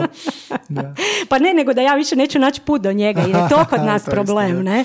To je problem. A kak je, mislim, čisto mehanički, knjiga je u tiskanom obliku, izvornik? E, ja tražim uvijek i elektroničko izdanje. Zašto? Imam je, uvijek imam sa, sa strane ovo, ali ja ti radim onako paralelno si stavim tekst, tu mi je hrvatski, tu mi je talijanski i to nekako paralelno. Jedan monitor, dva moram, e, jedan monitor, ali onako moram vidjeti jedno, vidjeti jedno i drugo bez puno micanja, kretanja, kretanja pomicanja glave i to, ali je uvijek i izvornik, e, papirnato izdanje mi je uvijek blizu da pratim paragrafe, mhm. da pratim, naš, da gledam malo fontove, možda negdje se nešto razlikuje, nešto je namjerno istaknuto na ovaj ili onaj način, ovdje imaš ono, preskočen je jedan, re, treba paziti, treba mm paziti, zato se ne pouzdajem baš u potpunosti. Znači elektronički oblik može uvijek dobiti provoditelj, ha?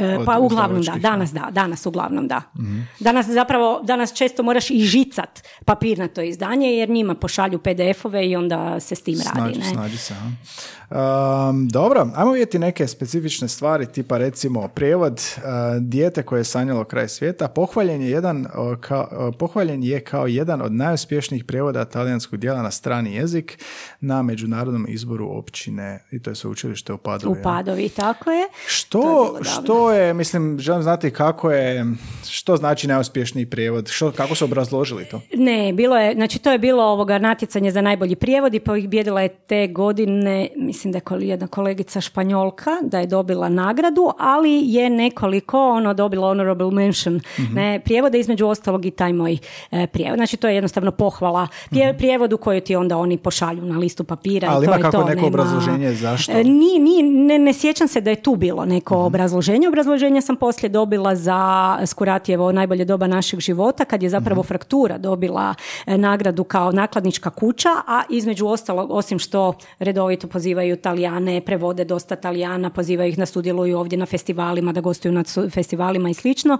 Između ostalog još i na temelju mog e, prijevoda tog romana i tu je bilo ono cijelo obrazloženje, isto kao za Eva Spava kad sam actually ja dobila e, nagradu ovaj pa dobiješ tako je dobiješ dobiješ ovaj obrazloženje što je uspješno koja su uspješna rješenja jer to uglavnom pronađu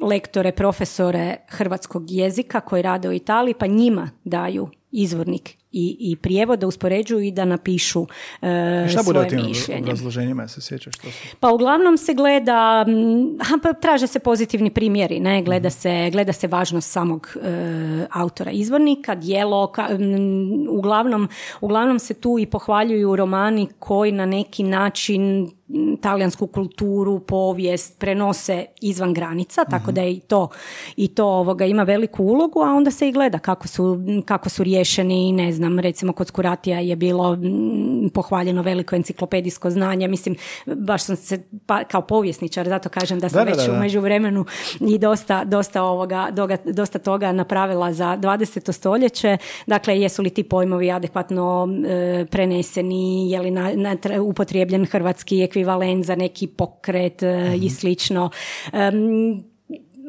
za Skuratijev tekst, a i za Melandri, bome se trebalo i kroz sintaksu njihovu probiti e, i, i slično. Ne mislim obrazloženje kao i za svako drugo književno djelo, ne, gdje se ovdje, e, kad, je, kad hrvatski autor dobije, knji, dobije nagradu, onda se hvali to njegova stilska e, inovativna rješenja i ne znam što, a isto tu isto samo za prijevod. Stipendistica rimske prevodilačke rezidencije Casa della Traduzioni. Casa delle Traduzioni, da. to je nekakvo profesionalno usavršavanje? Tako je, tako je. To je prevodilačka rezidencija u Rimu i ja sam se prijavila... prevodilačka rezidencija. Zvuči, elitno zvuči kao kasa neka. Da, opa, ima i DHKP ove godine otvorio prevodilačku Aha, rezidenciju. Rezidenciju za pre, rezidencija za prevoditelje i pisce. Pa sve, se svi, svi, svi zovu ovoga, sve su rezidencije pa je tako, tako i e, naša. E, s tim da... E, Što to znači? bila si u Rimu? Dakle, dobila sam, znači oni su imali natječaj i nas je 15 otprilike, ovaj, da, 15 nas je dobilo uh, taj boravak od, i mogli, mogu si se prijaviti za dva tjedna do mjesec dana. Ja sam se prijavila za dva tjedna jer jednostavno zbog drugih obaveza nisam mogla i dobila sam to, bila sam čak ono negdje u onoj prvoj polovici te, te liste a što su ovaj, preduvjeti? E, treba si se prijaviti projekte, znači na kojem ćeš prijevodu raditi dok, si, dok boraviš u prevodilačkoj kući, u prevodilačkoj rezidenciji i onda smo, ovaj, i što si naravno, što si radio. mm Kako to izgleda tamo? Cijelu. I to je bilo sjajno. To ti je zapravo jedna mala uh, knjižnica, funkcionira kao knjižnica koja je posvećena baš tekstovima o prevođenju. Imaju oh. i, uh, imaju i lijepu, lijepu zbirku dijela uh, Elze Morante i Jelene Ferrante. mm To su dobili, dobili na poklon isto. Tako da to zapravo funkcionira kao knjižnica i ljudi dolaze e, tijekom dana, a imaju i dvije sobe, imaju dvije sobe sa kupovnicom i kuhinju i onda u njima borave rezidenti. Ja sam nažalost bila sama, u to vrijeme trebao je doći kolega iz Brazila, ali to je još bilo, kažem, to je bilo prošle godine, znači još su bile snažne mjere i sve. Njemu se nešto zakomplicirano nije uspio doći, tako da sam ja dva tjedna zapravo boravila sama u e, knjižnici i bilo prekrasno. Je to neka knjižica sa onim starim onim osjećajem? E, je i to ti je... Čekaj, čekaj, čekaj, sam se zaboravila. Visoki, ogromni stropovi, to su dva, zapravo dva ogromna stana. U sam, apsolutno, apsolutno. E, to, je, e, to su spojena dva velika stana, ta starinska, baš ono građanski stanovi iz Rima. I u, tom snim, u, tom, u toj je zgradi Antonioni snimao film koji, Roma Čita Aperta, ne znam više Aha, koji, ne, ali uglavnom sniman je film ovoga baš, baš u, toj, e, u toj zgradi. Tako da je, mislim, to je ono na nekoliko koraka od španjolskih stuba, od svega. U samom centru grada si i bilo mi je sjajno. Aha, fantastično zvuči. I, I prevodimo tamo, što prevodiš? Već neki roman na koji ćeš onda kasnije će se izdati? Tako ili, je, tako je. Tako je, znači ti njima moraš, e, prevodilačke kuće, rezidencije općenito e, mogu imati različite uvjete. Ne? Neki neki e, traže baš ugovor kao talijani recimo. Ja sam njima mogla, morala predočiti ugovor za tu i tu knjigu i da se ja s tim projektom prijavljujem. Znači ne mogu doći samo tako e, živjeti kod njih. Mogu ako ću platiti ali da bi me oni stipendirali e, prijevod na hrvatski prijevod na hrvatski tako je. Mi smo sad u, za ovu godinu dakle mi smo tek sad nedavno u travnju smo ovoga otvorili svoju rezidenciju ovdje kraj Svačićev, na Svačićevom trgu zapravo i mi nismo tražili e, konkretno da mora biti e, ugovor, iako većina rezidenata koja se prijavila ili se njihove, to je rezidencija za prevoditelje i pisce, tako da smo imali i pisce koji su došli, čija se dijela prevode na, na hrvatski sada ili oni koji e, ili prevoditelji koji prevode naše, naše autore. Naše autore prevode od bilo kuda bilo. Tako je, mhm. vani po svijetu. Pa smo imali kolegice, dvije kolegice su bile iz Italije, bio je sad nam dolazi e, kolega uh, Kolumbijac E, pa imamo, imali smo, sad je bio jedan kolega iz Šta Poljske. Kristijana Nomak? E, ne, prevodili su recimo, prva rezidentica koja nam je došla, to, koja je inače i naša članica, ona je prevodila Miroslava Krležu, ona prevodi Miroslava Krležu e, djetinstvo u Agramu, tako da je to bilo bio sjajan, sjajan početak, sjajno otvorenje e, rezidencije, prevode, ne znam, recimo druga kolegica talijanka, ja govorim o talijanima jer najčešće imam onda ja više automatski kontakt, više sam u kontaktu s njima njima, prevodila je Dinu Pešuta na talijanski i tako. Mislim, imamo, imamo i mislim da dvoje pisaca. Ne, nije knjižnica, to je naš ured, ured društva hrvatskih književnih prevodilaca. Sad smo se ondje preselili na tu adresu, pa na istoj adresi imamo ured, rezidenciju, mjesto za seminare, radionice, manja nekakva predavanja. A malo udruzi pričati, jel da? kako bi saželi cilj udruge, osim da okuplja književne prevoditelje, Um, je li cilj dovesti svakog ko se želi baviti književnim prevodem, prevođenjem ne bili um, stvorili sve ovo što smo u sat vremena razgovora ispričali?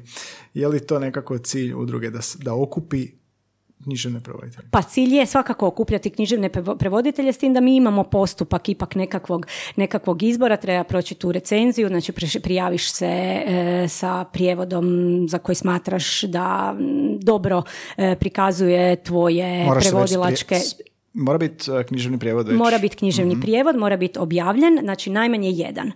E, trebalo bi imati nekakav kulturni značaj i trebalo bi biti apsolutno e, dobro, kvalitetno, kvalitetno prevedeno. Znači ja ne mogu sad, ne znam, nešto sitno prevesti, ako to ipak držimo nekakve, nekakve mhm. pokušavamo, nastojimo držati e, kriterije, imamo razrađene smjernice za pisanje tih recenzija, dakle gleda se kod svakog kandidata za članstvo, se ipak gleda, gledaju se iste stvari, je li, je li imali materijalnih pogrešaka, imali e, pogrešaka u hrvatskom jeziku, imali, imali e, ovih stilskih pogrešaka, registri. Dakle, sve ono čemu smo mi govorili, što sam ja sad govorila da mislim da je dobar prijevod, sve se to na neki način traži. Naravno, ti imaš, kao i u svakom drugom postupku, ocjene ti idu od 1 do 5. Dakle, ne, ne, ne, ne, nisu svi koji su primljeni odmah primljeni sa, sa, sa najvišom, najvišom ocjenom, ali neke kriterije osnovne e, ipak treba, treba zadovoljiti. Dakle, jer mislim kao u svakom poslu kao svako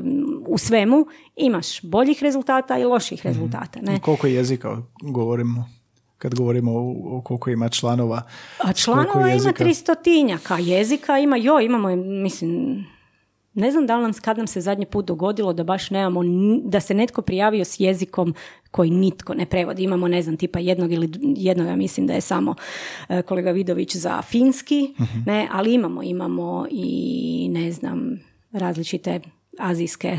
Jel? E, da, da, da, da, da, mhm. ima, ima, imamo ovoga jezik. God, mislim, gotovo su svi jezici pokriveni. I kako članovi napreduju kad su udruzi? Kako misliš kako napreduju? Pa kako mogu profesionalno se usavršavati dok su u udruzi, kako mogu uh, razvijati svoje prevoditeljske, jel mogu uopće, jel to uopće ide u nekakvom zajedničkom smjeru ili je svako individualno prepušten sebi da iskoristi to? Pa gle, svatko, uh, ja mislim da je to kao u svakoj nekakvoj umjetničkoj uh, branši i udruzi, svatko će si odrediti na šta će pri... Ništa od toga nije obavezno. Znači ti kad postaneš član, ti dobiješ, upoznaš se sa statutom, vidiš koje su ti prava, što udruga e, uopće nudi, a sad hoćeš li ti to prihvatiti ili ćeš se prijaviti samo zato što imaš nekakvu poreznu olakšicu, pa ćeš i dalje sve raditi sam e, na svoj način i slično, to je tvoje pravo da se izabereš. Mi dosta toga radimo na usavršavanju, dakle ove i radionice, čak i ovi translabovi. Talijanski je tu ispao malo specifičan, jer translabovi su krenuli Znači ti laboratoriji prevođenja su krenuli kao jednomjesečni, jednomjesečno se sastaju profesionalci koji već rade, raspravljaju o problemima, rade na istom tekstu, znači baš kao profesionalno usavršavanje. Na talijanskom to nisam mogla izvesti jer kad sam ja zapravo stavila na papir mentore, ispalo je da nitko drugi sada ne objavlja. Mislim, s kim onda ćemo se mi mentori međusobno sastajati i rješavati međusobno probleme. I onda smo se otvorili prema studentima jer u tom času se nije toliko talijanskog prevodilo. U međuvremenu, znači mi smo startali 2016. U međuvremenu je ipak, uh, ipak talijanska književnost ponovno srećom postala zanimljiva čitateljima i znatno se više prevodi, pa onda imamo i članove, prijavljuju se ljudi, dolaze na radionice, baš profesionalci već koji, koji se žele usavršavati, ali i dalje radimo dosta sa studentima koji se žele uh, i profilirati i probiti jer onda im je to i neka platforma s kojom mogu krenuti ponuditi nešto konkretno izdavačima. E, dakle otvaraju im se tu e, različite prilike. Osim što radi na usavršavanju profesionalnom radimo dosta na osvješćivanju koja su autorska prava književnih prevodilaca na što se ne bi smjelo pristajati. Dakle u tom smjeru sad zaista, zaista dosta radimo jer mislimo pogotovo sad i prelazit će se na euro. Sve će se nekako sad inflacija dakle da u cijelom tom postupku vidimo da svi zajedno isplivamo e, što bolje danas netko ne, ne na samari, dakle općenito e, osvijestiti i vrijednost rada književnih prevodilaca, upoznati ih s njihovim pravima, e, vidjeti gdje ih se najčešće zakida, pokušati to promijeniti jer tražimo različite mehanizme kako poboljšati, e, znači ne idemo samo na vidljivost prevodilaca koja je po meni isto, e, isto jako važno, dakle ono, razgovori s prevoditeljima, predstavljanja knjiga, spominjanje imena prevoditelja, ne mhm. svaki put kad se općenito neko dijelo spominje, mislim da to jest važno upravo zato da bi se, jer je to vrlo velik, važan, lijep, krasan posao, ne, ali mislim da, je, da ga treba valorizirati, ali radimo i na i na ovom, na nekakvoj zaštiti, e, poboljšanju položaja, e, jer inače se događa ono što se godinama događalo, mislim da se to malo ipak je e, popravila situacija, da mnogi rade poslove, mislim imamo dosta kolega koji rade ne u 9 do 5 jedan posao, onda nakon toga još prevodi. Dakle, a da si pošteno plaćen za svoj prevodilački rad, onda možda ne bi trebao raditi to sve većina? te poslove. Pa mislim da je, mislim da je. Ne može se živjeti od prijevoda? Ma, može, može. Mislim da se danas može. Ipak smo se izborili u zadnjih 10, 15, 20. Pa i da, čak i od e, toga sve više kolega i kolegica se odlučuje e, za to. Nije lako, nije nikako lako i moraš konstantno raditi, a znaš koliko te, mislim, potrošite. To su poslovi koji to, to, to, to zaista te potroši, ne moraš, moraš se negdje ovaj, moraš negdje naći između dva projekta bi trebalo si uzeti malo lufta, neki, neki to mogu, neki ne mogu, ne.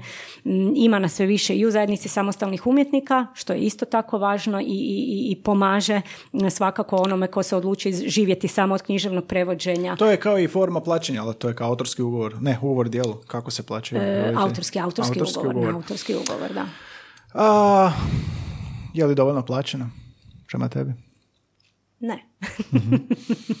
Ovisi kako koji. Znaš, mislim, tu onda ide, naš idu sistemi potpora. Neke zemlje daju sjajne potpore za svoje prevoditelje, pa i sam prevoditelj Kao ministarstvo kulture, recimo. E, govorimo o stranim zemljama koje financiraju prijevode. Ministarstvo kulture daje potpore za knjige ovdje.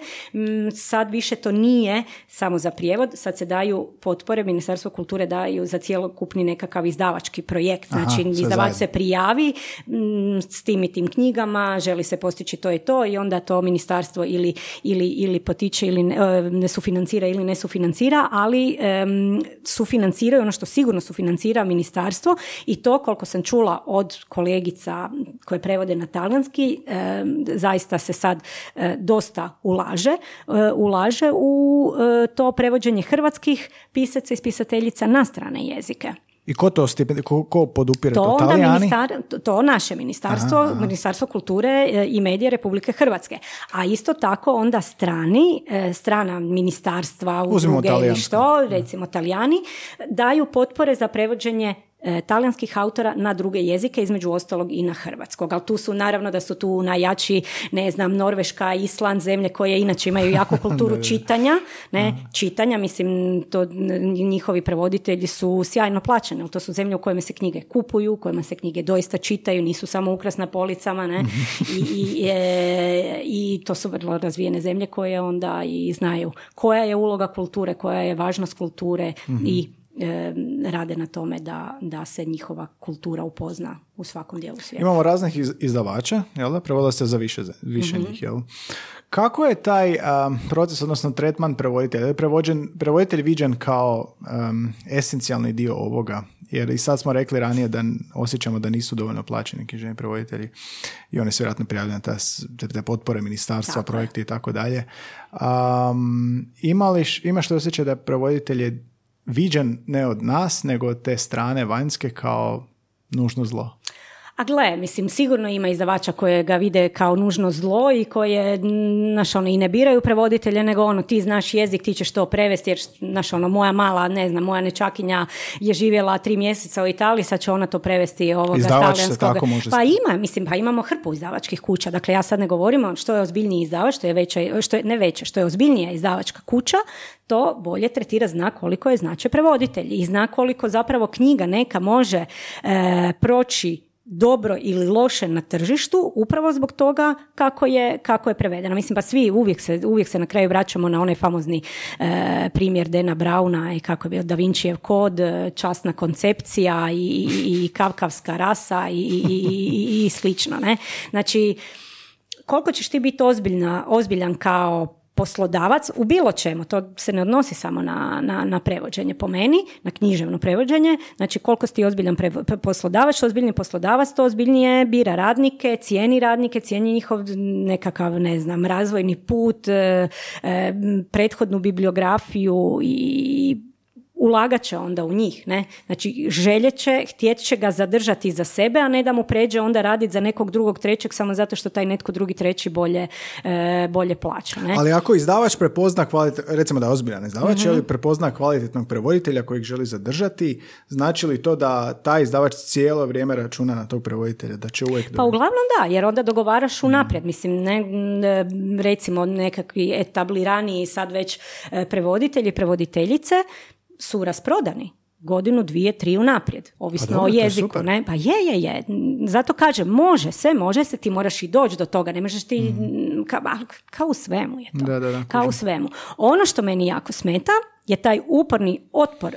Ja sam rekla na samom početku, dakle, moja uloga, kako ja vidim svoju ulogu, ja nisam tu da napišem nešto što bih ja htjela napisati. Ja sam tu da prevedem nešto kako je napisao moj autor, moja autorica na talenskom, uglavnom prevodim s talenskom jeziku i da to prenesem i da to priuštim hrvatskim čitateljima. Što ne znači ne? Znači, kad netko ide čitat, ne znam, Elenu Ferrante, Nataliju Ginsburg ili Antonija Skuratija ili Konjeti ili koga god, želim da uživa u onome u čemu sam ja uživala kad sam čitala izvorni. Znači, da, to tu istu da dobije ta, da, da se u njemu pobude isti osjećaj i, i, i, sve. Ne? A to ne znači da ja nisam tu dala velik, e, dala velik dio sebe i svega ono što ja nosim, što ja ulažem u to. Ne? Znači, taj moj rad mora biti negdje cijenjen. I to što bi negdje pisalo, prevela Ana Badurina, što su negdje sad, ili bilo tko drugi, mislim, ne, ne zato što bih sebe e, uzdizala, nego jednostavno prijevod taj i taj. Pa, mislim, meni to puno znači. Ja znam da se ja tada mogu opustiti i e, pročitati tu knjigu kao da je čitam gotovo kao da je čitam na, e, na izvorniku. I zato je važno i zato je pohvalno što sve veći broj izdavača ime prevoditelja stavlja na naslovnicu. na naslovnicu, mislim da je to strašno važno. Postaje praksa postaje polako, postaje praksa i mislim da je to važno jer se tu stvara neko povjerenje, znači čitatelji koji ne moraju znati, niti poznavati prevoditelje, niti znati točno, niti sve zanima kako teče taj postupak, niti što, e, što, što zapravo e, točno prevoditelj radi, ali da zna kad vidi to ime, da će se moći opustiti i uživati e, u knjizi. I mhm. mislim da je to važno, a onda je to i nekakav korak prema boljem ekonomskom položaju u smislu da ne, kako je, koje su očekivanje izdavača u smislu koliko vremenski um, dobiješ za neki roman? A kako, opet, opet, vraćamo Red veličina. Pa dobiješ. Ma mislim, gle, ja potpišem ugovor nekad za ono godinu dana unaprijed, sad koliko ću ja raditi na tome. A imaš mislim, deadline samo, jel? Imaš deadline, ti imaš deadline, ne, za neke, neke autore ćeš puno brže preve, za neke druge autore će ti trebati jako, jako ovisi o tekstu. To, to, to zaista se ne mhm. može, znaš ono, koliko stranica dnevno. Gle, nekad prevedem 28 stranica dnevno, nekad prevedem dvije stranice dnevno. Nekad pol dana prevedem na jednom, provedem nad jednim odlomkom. I ovo mi se sviđa što sad, mislim samo, samo kratko da se vratimo, ono, nad riječnička faza kad moraš ići pričati sa ljudima okolo da bi zapravo došao do izraza na hrvatskom koji ne znaš koji ne postoje, mislim, u tvom rječniku ako si nikad doživjela nešto, da. to mi je super zapravo. A to je i uzbudljivo, teško, ali zapravo uzbudljivo. Pa je, i ja zato kažem, gle, ono kad, mi, kad, kad imam ove te susrete koje organiziramo kao društvo, onda uvijek dođu i mlađe kolegice i starije kolegice i kolege i onda svi o tome razgovaramo i onda uvijek uglavnom ovi stari kažu, o, ja sam već star, ovo, ono. Ja kažem, ne, nema toga kod prevoditelja. Zašto? Nema. Prevoditelji su vječno mladi. Zašto? Zato što svaka knjiga, sa svakom knjigom koju, na kojoj počnu raditi, oni kreću iz početka, kreću od nule. Mm. Mislim, ok, ti znaš jezik, ti sad već razlikuješ gdje, kada, kuda, e, gdje, kamo, kuda, ali e, e, znaš, sve drugo trebaš krenuti iz početka, zato što i sam autor izvornika, autorica izvornika, piše drugačije. Pa ne, mm. mislim, nećemo svi cijeli život čitati samo isto ono, od nekog autora. Volimo te neke njegove faze, volimo ta neka njegove... Rana faza, kasna Pa da, da. I tako ti ona, svaka knjiga ti je nova. Ti svakom knjigom krećeš Ali rasteš s autorom možda. Pa da. da, A, prvi roman, evo, baš sam izvukao sa stranice DHKP, DHKP-a. 2006. živite u kući. E, to je, da, to nije bio roman, to je A, povijesna to je knjiga o, da, da, da, suvremeni znači, život. publicistika ili proza? Ali? Proza, proza je najviše. 44 uh, su prijevoda navedena ovdje na stranici. Lijepo. Je to precizno? pa vjerojatno je dosta precizno, možda je ostalo nešto. Od 2006. do uh, 2022. To je ovo Vuča sreća, ali? Je, to je zadnje izašlo, je tako zadnje. je, konjeti. Koliko se sjećamo prije? Koliko se uh. sjećamo? Jel to kao nešto, mislim, naš, mi prijevodi koji radimo, ne znam, sudske, radio sam turističke brošure, svašta, to zaboravimo odmah. A, možda pamtim neki detalj neko vrijeme pa se sjetim kasnije nekom ispričam, ali um, jel to postaje mašinski malo već? Ne, ne, ja se recimo sjetim kad, kad zapnem negdje, ono, sjetim se, joj, to sam već negdje rješavala, onda idem tražiti po starim prijevodima gdje sam nešto već riješila i to, negdje ti to dođe, ne, negdje, ja barem, ja ih barem imam, a i, naš, meni se ponavljaju autori, uglavnom mhm. radim manje više, manje više iste, iste autore, pa ih nekako, ovo što si ti rekao, rasteš s njima, da, rastem s njima i mhm. onda i prepoznajem već ove neke karakteristike, neke situacije gdje, su, gdje sam ih već susretala, gdje sam ih već susretala i slično, ali mislim tu ima sjajnih, sjajnih nekakvih iskustava, anegdota, recimo bilo mi je predivno prevoditi eh, Sardinija blues Flavija Sorige, to mi je jedan, to mi je prvi roman uh koji sam prevela za novela medija, ne znam, 2010. Tako je, mhm. tako je, to je bilo Sardinija sjajno. Blues, Sardinija blues, odličan roman, malo, čitatelji ga ili vole ili nikako ne vole, jer nema, ima valjda u cijelom tekstu ima, je upotrijebio pet interpunkcijskih znakova. Ne? A, na, na kraju točka, da. ali nije, nije on nešto strašno eksperimentalan, ali autor jako se proživlja tu zapravo njegov privatni život, a bolest talasemija, on mora svaka dva tjedna ići na transfuzije krvi e, i to o tome je zapravo napisao knjigu. I ono što mi je sjajno bilo, dakle radnje se odvije na Sardiniji i to ne, ne, samo ono ljeti kad je tamo sve e, high life, dolaze svi mogući bogatuni, e, kako je on napisao, ruski oligarsi gumakati svoje guzice u njihovo smaragdno more i tako dalje. Ne, znači ne sve ono što kako mi doživljavamo doživljavamo Sardiniju, nego je pisao o nekoj Sardini, e, Sardini zimi, život na otoku zimi. Meni je to bilo, ja sam se odmah zaljubila u tu knjigu jer sam ja s otoka i prepoznala sam to nešto.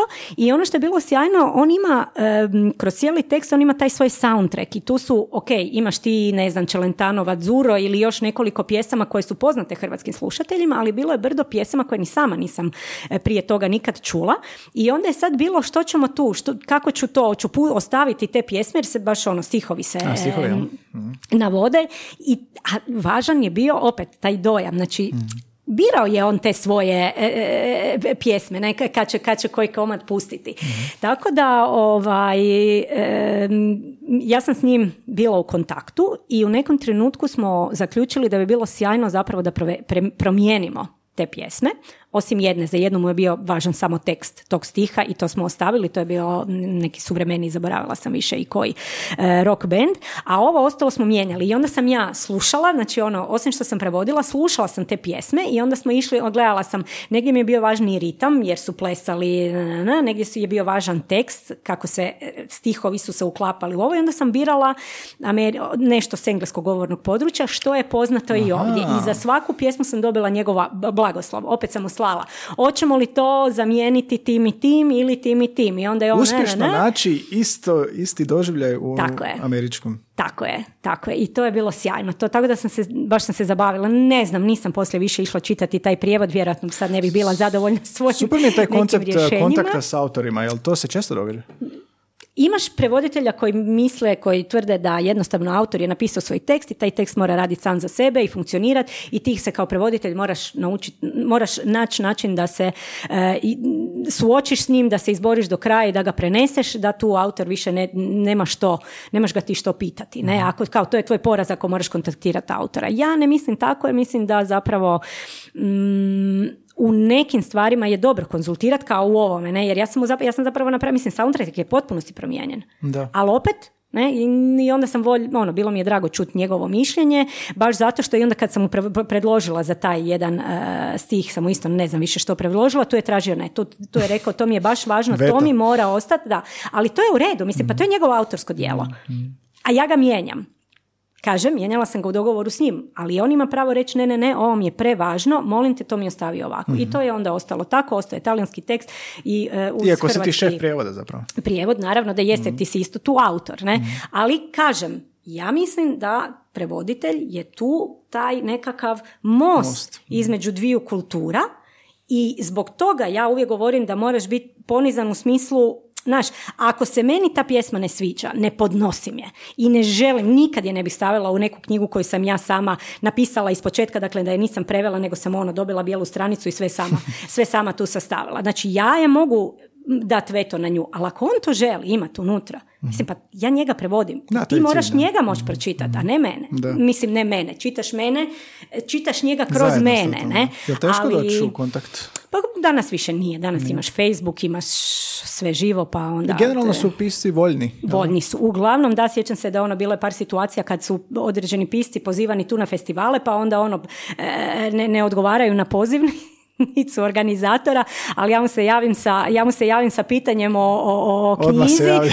odmah odgovara jer mu je jako stalo da ta knjiga bude dobro prevedena, ne? I onda, I onda povezuješ dalje, ne? Dakle, ima, vole, vole, radi s prevoditeljima, ali evo, imali smo zanimljivu inicijativu mi u društvu prevodilaca kad smo intervjuirali, napravili smo karatak filmić, desetak minuta, traje sa nekoliko e, hrvatskih spisatelja i spisateljica, koje su govorile o svojem odnosu e, sa prevoditeljima, njihovim prevoditeljima na druge jezike i svi su istaknuli koliko, je, koliko im je drago kad, kad ih e, prevoditelji kontaktiraju, odnosno koliko, koliko lošije ispadne kad ih prevoditelj ne, e, ne kontaktira. Dakle, vole. Mislim, pa to je njihovo dijete, to je, njihovo, to je njihova tvorevina. Oni su to stvorili i naravno da ti je stalo gledat kako će, kako će to dalje. Kao što prevoditelj na kraju krajeva kad jednom kad objavi knjigu nije ti baš svejedno hoće li se o toj knjizi e, pisati negdje, hoće li se spomenuti, hoće li dobiti koju pohvalu ili neće. Ne, mislim i to je ono naše, naše neko djelo, neko naše, neko tvoje dijete i, i kao što ne možeš izabrati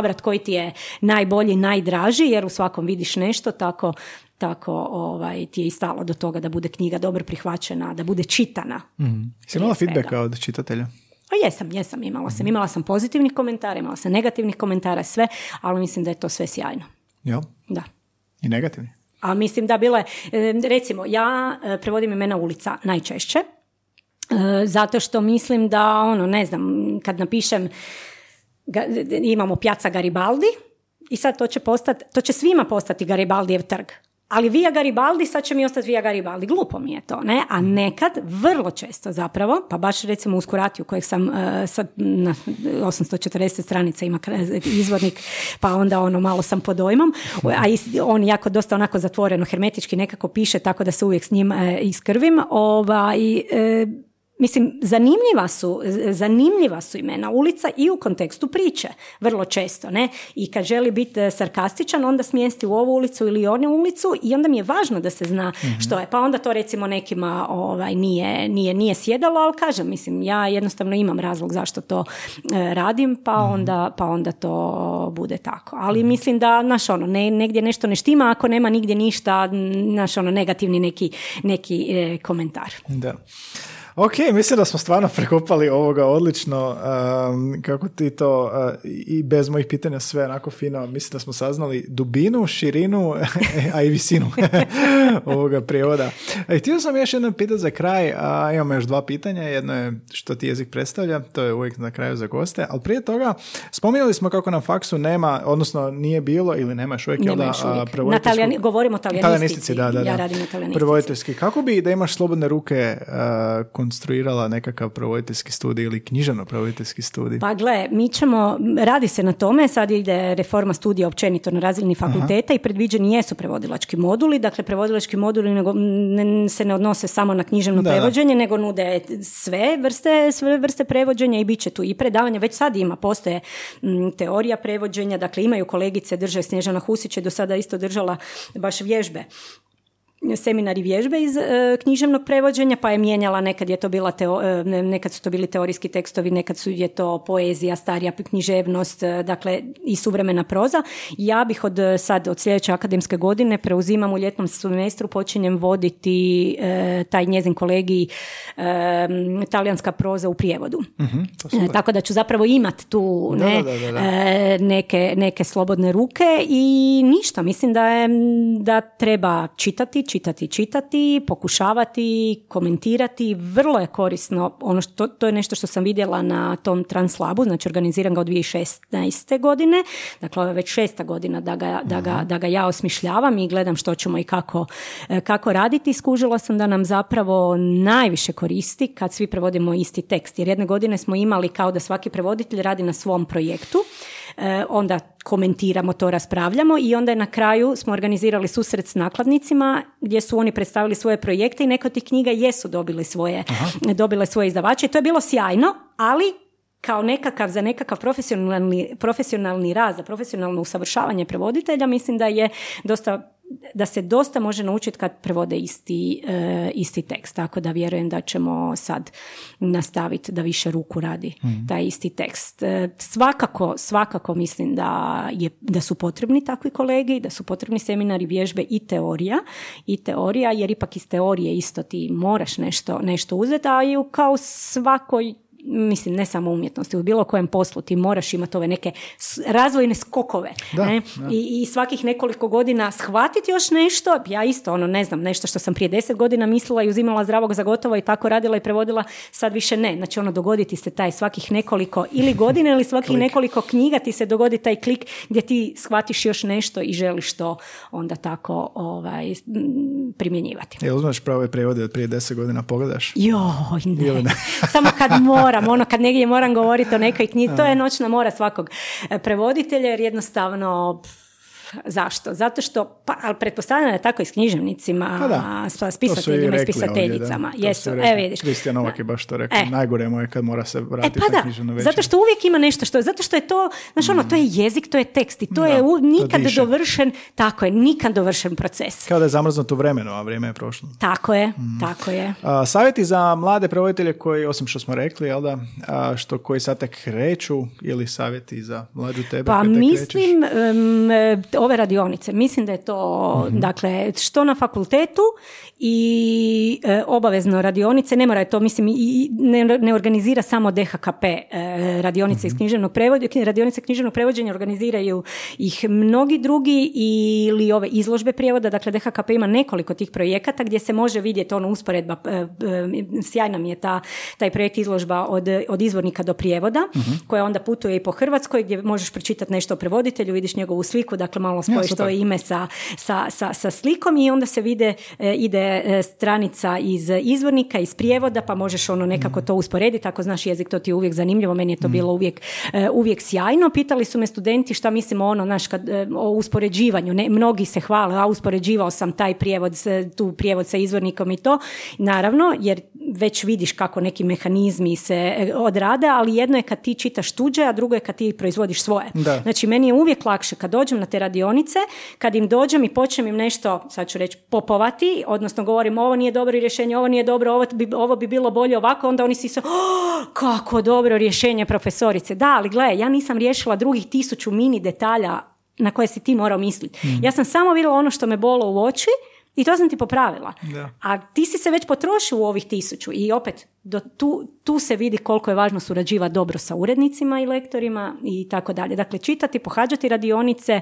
i razmišljati o, o, o prevođenju, jer to moraju biti svjesne odluke. I hrvatski jezik. A hrvatski jezik, apsolutno. Mislim, to od početka govorimo čitati, čitati, da, čitati. čitati.